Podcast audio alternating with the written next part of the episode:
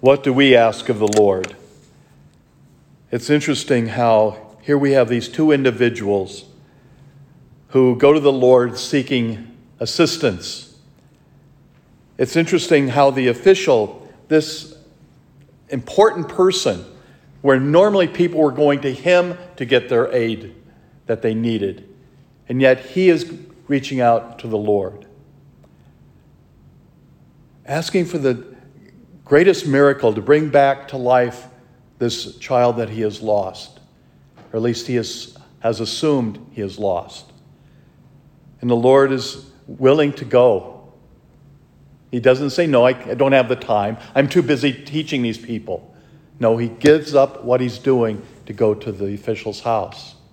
But then on the way, this woman comes in. She wants something from him. And he senses something has taken place. And he just simply turns to her and says, Your faith has healed you. To have that kind of reverence for the Lord is, in our own lives is so important that He can help us in our infirmities, be they spiritual, physical, mental, it doesn't matter. He's there to assist us. But we have to be willing to reach out and ask for the help. And that can be the most difficult part of the journey when we have to ask for something. We don't like asking. We want to be able to be the one to do the healing ourselves. The Lord never stops in His presence to us. He's always there. All we have to do is ask, as did this official and this poor woman who had been suffering for 12 years.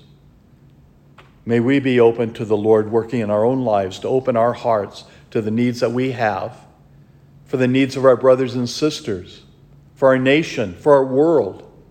They're all in such desperate need of the Lord's healing. Lord, open all of our hearts to the grace and the blessings He has to offer us.